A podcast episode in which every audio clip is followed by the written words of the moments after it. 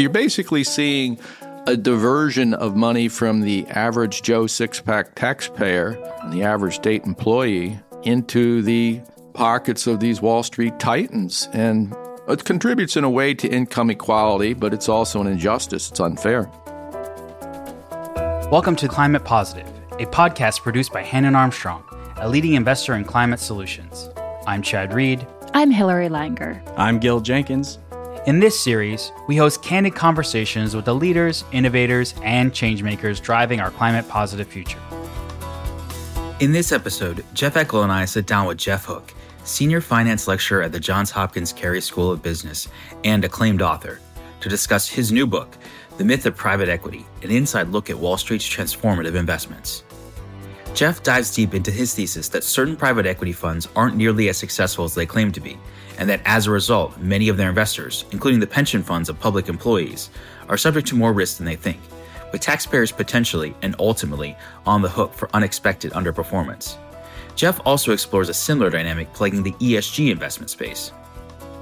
While more financially focused than many other climate positive episodes, we chose to focus on this topic as we believe it is of increasing importance to both taxpayers and investors, including anyone with retirement savings, as we all look to put our dollars into investments that are both profitable and climate positive.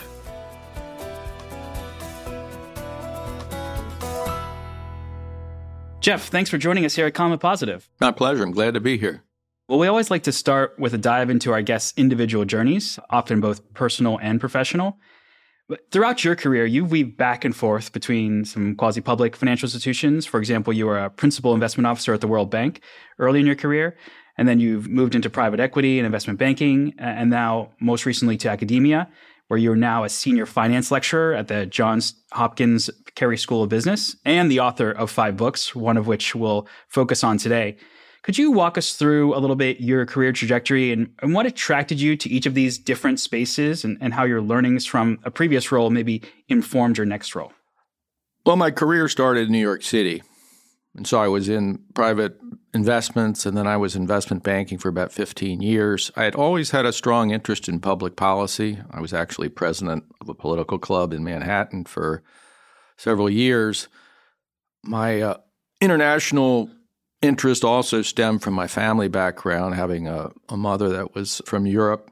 So I'd always had a strong interest in public policy. And so after my 15 years on Wall Street, I joined the World Bank. I wanted to get into international development from a financial point of view. I thought someone with a Wall Street background could add a lot to what the World Bank was doing.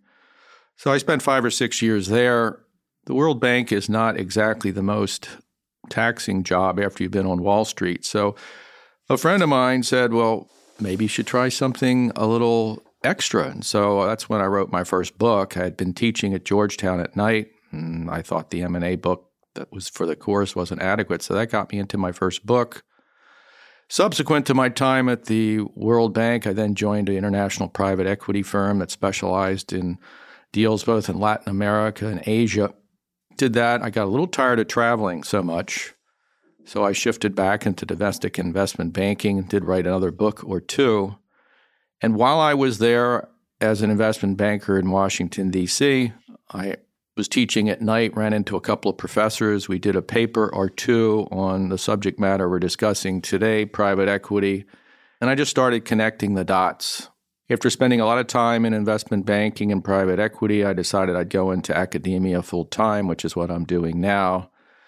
And talking with colleagues, people in the business really prompted me to write this book. You know, there are a lot of purely academic finance professors in various business schools and economic departments in the US and across the globe.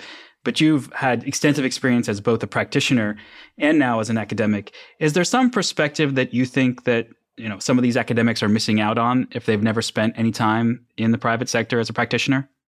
Absolutely. Even though a lot of them are very knowledgeable about theory and sort of the way things work in a theoretical side of the business, I think what they lack is the practical experience to see how theory interacts with the people actually doing the business. So, from a point of view of a student, it's important that they have theory. MBA students, graduate students. It's very important they have theory, but they also need a heavy dose of practitioner Because my own experience coming out of business school is that I was somewhat unprepared for the actual real world. And I wish we had had a few more practitioners when I was getting my degrees at Wharton. So let's talk about the myth of private equity, an insider look at Wall Street's transformative investments, which, quite frankly, is a very scathing indictment of the leverage buyout world and all those who either profit from it or, or, look the other way as pension funds are raided and middle and working class communities are decimated. You started this a little bit, but why did you write this book, especially now? Well, first, you're right as characterizing the book. Plain and simple, it's an expose. So, as I mentioned earlier, having been in the business from a couple of different angles, I was always a little skeptical of the private equity business. It's grown by leaps and bounds the last 15 and 20 years having some public policy interest. I'd done a couple of pro bono papers for citizen organizations. And finally, I just had it. I just had it hearing about all the hype and exaggeration about their returns and how great private equity was. So uh, the culminating moment was I was reading another one of these op eds in the Washington Post saying that private equity, again, was the best thing since sliced bread. So I just raised my hand and volunteered to write an expose. It wasn't easy. It was a little hard to get a publisher, but I think that the theme of the book is going to resonate. So tell us a little bit what is private equity for uh, a lot of listeners who, who may not be well versed in the subject, especially the difference between leverage buyouts, growth stage, early stage venture capital. Can you walk us through the different parts of the business? Private equity is a different asset class. So, fundamentally speaking, large institutions such as pension funds, nonprofit foundations, university endowments, they used to put all their money in blue chip stocks and bonds Exxon, Amazon, US government bonds, and so on. 15 or 20 years ago, the notion got widely accepted that they had to do better. And so, one of the alternatives or options they chose was to invest in private companies through these large pools of capital called private equity funds. And so the idea is that you, as an institution, put your money in some of these funds.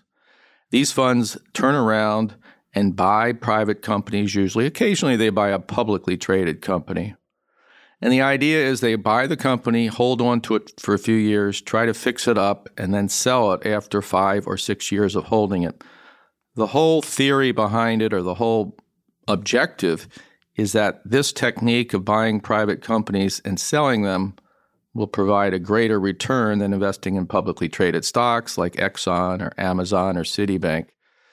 The unfortunate thing behind the whole practice is that private equity does not beat the S&P 500, hasn't done so in the last 15 years. Now, the book itself, rather than focusing on all kinds of private equity, looks at leverage buyouts, which is about two thirds of the business.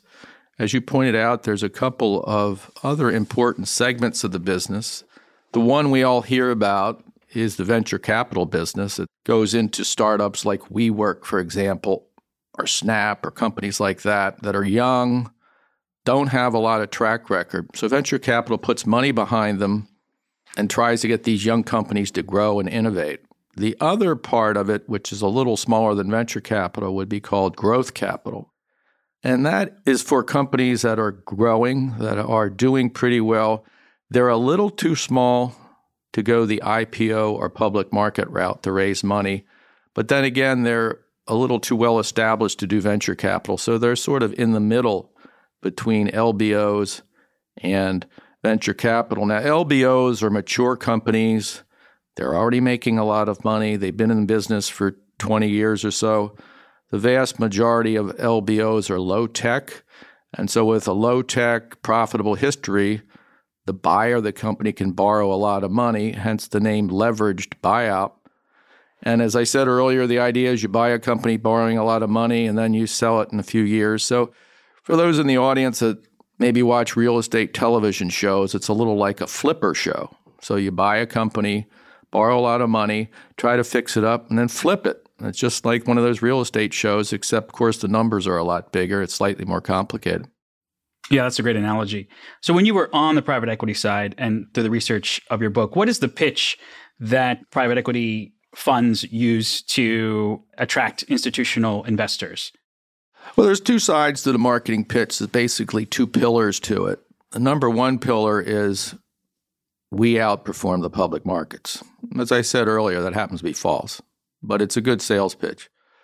The second pillar is that we are more conservative than the public markets. What's that mean in finance speak? That means our investments fluctuate less in price, they're less volatile than the stock market. Of course, that assertion is absurd. If you have more debt on your investments, be they real estate or corporate stocks, your values should actually fluctuate more because more debt suggests more volatility and more bankruptcies. But for the last 20 years, the buyout business has gotten away with saying not only do we provide higher returns, we offer less risk, which is something that you would only see in a fantasy. It's, it can't be true. It defies economic logic and financial theory as postulated for the last 60 years.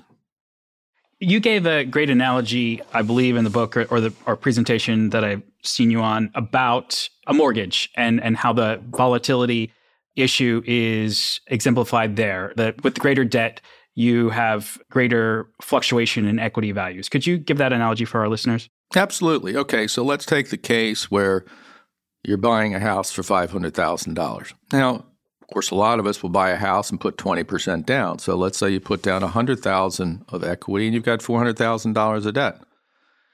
If the house were to increase in value by $100,000 in one year, which actually happened last year, your return on your equity investment of $100,000 would be 100% because the value has gone up to 600. If you had paid off all the loans, you'd have 200,000 left over which suggests an increase in return of 100%, which is you know, fantastic. Now, if you were more conservative, let's say you were a grandfather and a grandmother and you had a fixed income, you might buy that house 100% equity. So you put in 500,000, have no debt. The house increases in value by $100,000. So then you have a 20% return. That's 100,000 divided by 500,000. So you can see with the leverage option, you've got a return of 100% when times are good. And with full equity, you only have a return of 20%. But let's flip that scenario to the negative. Let's say the house drops in value by 100,000, which has happened in the past. It happened 10 years ago, how prices drop like that. Then you've lost value from 500,000 to 400,000. If you had invested only a 20% down payment, you've been wiped out. Your equity is now worth zero. Of course, that happened to a lot of people 10, 12 years ago. If, on the other hand, you put in all equity, bought the house for 500,000 in cash, you've had a loss of 20%. So in the leverage case, you had a loss of 100%, you were wiped out. And the other case, you've had a loss of 20%, so you're still surviving. You see the same thing in the leverage buyout business where the returns are magnified up and down. And because of their high leverage, about three out of 10 buyouts go bankrupt. It's far from a less risky business. But they're able to use certain mark to market accounting methods to shield this actually greater level of volatility of the leverage buyout funds. Could you talk to us a little bit about how that works? Precisely. So, a lot of these investments that these funds are doing not only in buyouts, but the other forms of private equity you mentioned. A lot of these investments have not been sold. So when you look at a typical private equity fund that says we're making 20% a year, you have to remember that most of their investments have not been sold. The investments are sitting on a shelf in inventory waiting to be sold. Now, why aren't they being sold?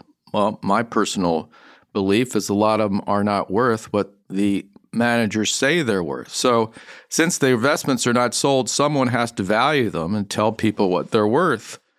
And so the private equity managers pretty much decide that on their own with some you know, light supervision from their accounting firm. So it's a little bit like a college student grading her own term paper.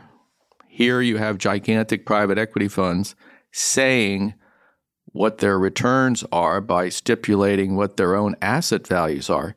It's kind of an upside down world, but it's been maintained for the last 15 or 20 years with little at all protest from either the institutions or from their government regulators. So that's called smoothing when you manipulate the values to make returns look very smooth and perhaps higher than they should be. So that's one strategy PE firms use to kind of artificially master volatility or, or juice the returns. Can you talk about maybe a couple of the others, whether that's selling good deals first, kind of quick dividends or, or credit lines? Uh, you know, strategies that PE firms use to artificially juice their returns. Well, we're getting a little technical, which I don't mind, but just for the sake of the audience, I'll tell them, you know, one of the key measurements is the internal rate of return, and we probably have some finance people in the audience besides those that are interested in ESG investments. So, the internal rate of return is one of the key measurements that the buyout business uses, and they say, well, our internal rate of return is higher than the stock market's internal rate of return. However, the internal rate of return can be manipulated by a fund. And as you pointed out, one of the typical manipulation ways is you sell a good deal first, and the dog you wait until six or seven years later before you sell it. The funds have a 10 or 12 year life. So if you sell the good stuff first and the bad stuff later, the way the math works is your IRR is artificially inflated. The other thing is what's called a credit line. So some of these funds have gotten so huge, you know, some of them manage tens of billions of dollars. Funds can buy companies on their own. They can borrow money on their own credit. So they buy a company, leverage it up, and they hold on to it for six or seven months, and then they drop the company into one of their funds. Now you might say, so what's the big deal? Well, by shortening the holding period of the fund itself, you're going to inflate the return to the fund. So far, no protest from the investors, no protest from investment consultants, and no protest from government regulators. As I said earlier, it's quite amazing. And I think maybe one of the reasons we all should care about this is because a number of large institutional investors, especially the pension funds of various state employees, teachers, other folks, are you know significantly invested in these funds that are engaged in these practices. So tell us about you know the fee structure associated with these funds. So in addition to the potential less impressive returns than are being advertised, there's a fee structure associated with this that robs these institutional investors of significant capital. Yeah, so that's a good intro. So why do we care? Why do we people listening care? Well, most of us probably aren't state employees that are relying on our pensions when we get old. So you might say, well, what do I care? But most of us are taxpayers. And so the taxpayer has to put money into these funds, as do the state employees. So we're both in the same boat of contributing to these funds. So that's why it's important both for taxpayers and for state employees. Now, as you indicated, state pension plans, along with university endowments and foundations, they're the big customers of private equity funds. So they've jumped into the swimming pool with both feet.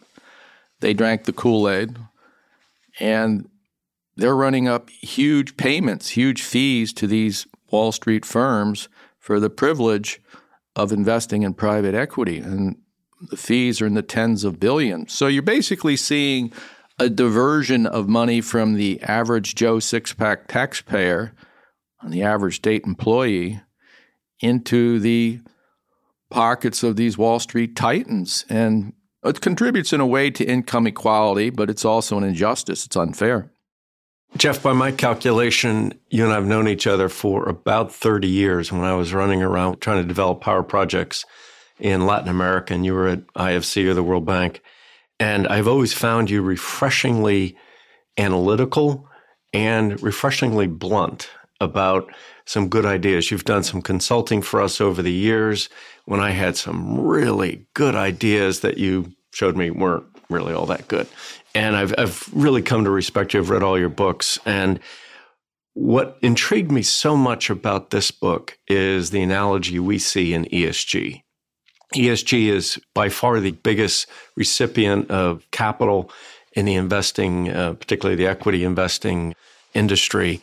And we're a, an ESG firm. We believe in ESG. But much of ESG is utterly sophisticated greenwashing. There is virtually no focus on climate change in the E, the environmental aspect of ESG. And that's the area where we get most passionate about and most analytical. We have our carbon count metric to measure the efficiency with which we're reducing carbon with our capital. And I see some analogies of your private equity story where you can tell a story over and over about your returns and your lower risk, and that doesn't make it true. And we see the same thing with, with ESG. There's certainly a bubble in ESG. I think you've identified a bubble in private equity that I wonder how you see it unwinding. So I'm interested in ESG. I wrote some papers about ESG. So it's an area of which the private equity business is increasingly drawn because, as you pointed out, Jeff, there's a lot of investor interest, both among individuals and institutions. So, what you're seeing in ESG now is very similar. It's almost parallel to some of the problems you see in the broader private equity business, and that is the inability for the industry to coalesce around a standard performance measurement. So, in the case of private equity, as we discussed a few minutes ago, you have various ways to measure, manipulate an IRR. There's a couple other measurements which can be shaded a little bit in the private equity industry's favor. So, in the private equity industry, they're crying out for some kind of standard objective measurement that everybody can use and that cannot be challenged or pushed around by the industry itself. So, as I see it, the ESG business also has the same challenge. You have various ways that ESG performance can be measured. There's three or four, I guess you'd call them gatekeepers or data services that provide the ESG measurement as to whether a company or a bond is ESG compliant. Eventually, there's going to have to be some standardization. Now, what you're going to see is pushback from a lot of the players who think, well, if there's a standardized measurement, I'll never be cutting the mustard. Uh, that's true. A lot of people might fall out if the investment is going to be standardized. But from those investors that really care about ESG and pushing it forward, they're going to have to realize that's a necessity. When the green bond principles were created, our director, Mike Eckhart, who's been on this podcast, was at Citi and was one of the fathers of the green bond principles. And I was pushing him add a carbon metric. And he said, Jeff, there's just no way Citi will let me do the green bond principles, given that 99.99% of Citi's bonds are brown bonds. So someday we'll get there on carbon, but we're not there yet. And this was 10 years ago. Of course, with ESG, it's not just carbon. There's so many other variables. There's carbon, there's gambling, there's armaments, there's tobacco, there's human rights. I mean, there's so many things that can be thrown into the performance mix that it just cries out for some objective standard. So you've painted a, a really dark picture of uh, the private equity world and the lack of regulation and the lower returns and, and, fees that, that various pension funds are paying, and the notion that taxpayers will be on the hook for compensating for some of this poor performance in the years to come. So, what can we do? You know, what can and should the SEC do to step in and address this problem? So, a lot of people you know, they read the book, they hear me on podcasts or TV or what have you, say, oh, you're anti private equity. And that's not true. I th- I'm not anti private equity. I think there's a need for that kind of investment class. I'm just saying that the fees are too high, and the vast majority of PE firms should not be in the business. They should be run out of the business because they're really not performing as well. So, that is something the PE industry may uh, face in five or 10 years when the returns get more shown into the spotlight. So, what's the cure for it? Well, the cure is for the SEC or some other governmental authority, be it the legislature or what have you, to force sunlight in this business. And basically, just like I was mentioning for the ESG business, they have to have some kind of standardization of fees and returns disclosure where everyone's using the same numbers and the numbers have to be published in a very straightforward way in a table on page one of your reports instead of buried in footnote 52 on page 169. And that would be the way the industry could be reformed in kind of short order. Now, as far as the big institutions that have been slowly sinking in the PE quickstand from a point of view of fees and returns, I recommend they basically shift their portfolios to indexing. So, indexing is a passive type strategy, as many of your listeners probably know. The computer selects the stocks and bonds that are publicly traded according to what's in the S&P 500 or the bond index. And so they're really not looking at what's called active management where they're hiring hedge funds or private real estate funds or these private equity funds to buy and sell assets and try to fix them up because those types of active managers historically do not beat the indexes. So it's just a more practical thing to index and try to steer away from the high fee type investments. But, Jeff, if institutions index, what will those managers do? True. They, uh, I know they all have mortgages to pay. They have kids to send to private schools. They have to take trips to Europe and things like that. They're going to see their income shrink. Uh, I think they'll all find something to do. Besides, have you no heart? this will be a gradual exercise, Jeff you know, people will gradually pull their horns in a little bit. It might take five or 10 years if they were to listen to this podcast and follow my advice.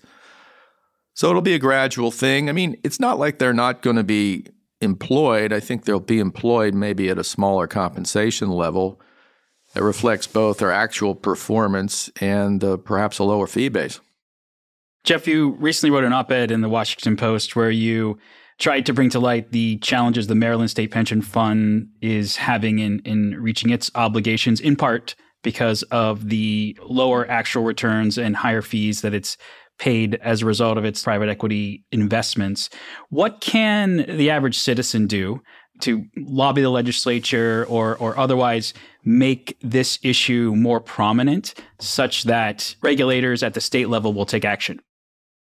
Uh, being a Maryland resident and a concerned citizen, and I'm a senior fellow at a couple of citizens groups that you know, support the indexing of the public pension fund portfolio. I've been up to Annapolis. I've talked to plenty of politicians about this. And I just think there's a lot of resistance to change the status quo. Many of you think, well, politicians are looking for you know the best thing to do for their constituents, and, and for many of them that's true. But they're also a very conservative bunch, concerned about reelection. So they're always hesitant to change things. They're always hesitant to do anything different.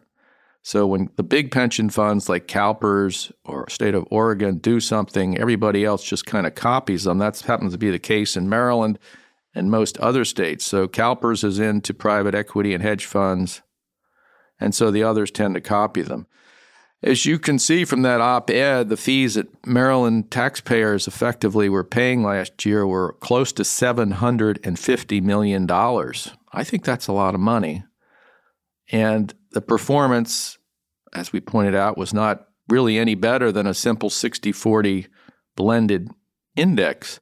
So, what can the average taxpayer do? It's clear that the politicians don't want to change anything. And 750 million, I guess you could say it's not their money, but I think if they were a little more educated, they would do something. So the best thing a average taxpayer can do is send their representatives maybe a copy of the op-ed that appeared in the Washington Post or I've sent them copies of your book.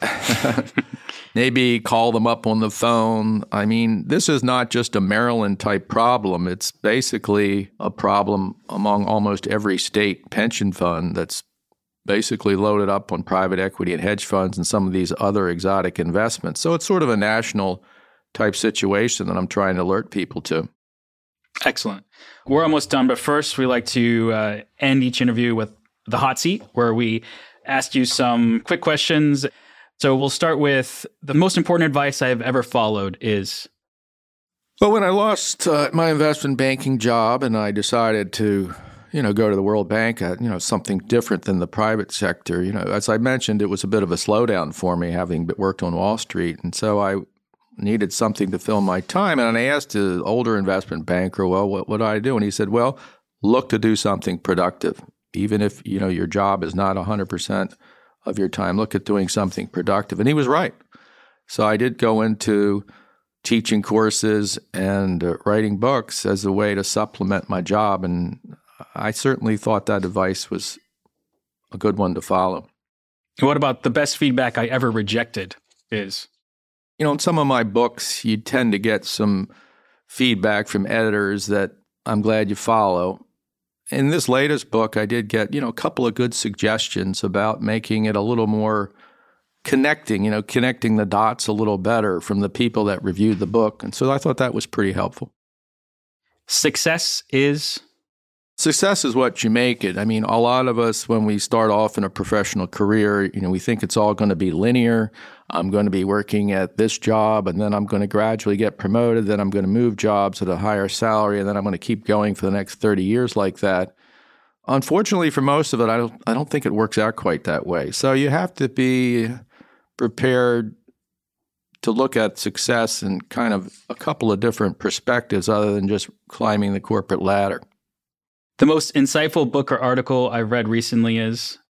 Well, the book I'm currently reading is about the father of Alexander Dumas, the author of The Count of Monte Cristo, which I'm sure many of you have heard about either in book form or in movie form. So, the father had a rather checkered career as a military officer, and some of that book plot was actually derived from the father's career, some of the people he knew, and some of the experiences he had, including being holed up in a castle prison for a couple of years, just like the protagonist in The Count of Monte Cristo.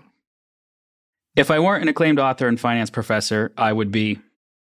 I would probably be on a beach somewhere in Florida in peaceful retirement, or I'd probably be back in the private sector closing deals, God knows where, in some foreign country, I suppose. well, we're glad you took this route. And then finally, to me, climate positive means. Climate positive means we're trying to forestall the advent of serious global warming. I mean, it's something we have to address globally. It's going to take a lot of time. Take a lot of money too. Absolutely. Jeff, thank you so much for joining us today. This has been a great conversation. The book is The Myth of Private Equity An Inside Look at Wall Street's Transformative Investments. Thanks again. Thanks for having me. Appreciate it. Climate Positive is produced by Hannon Armstrong.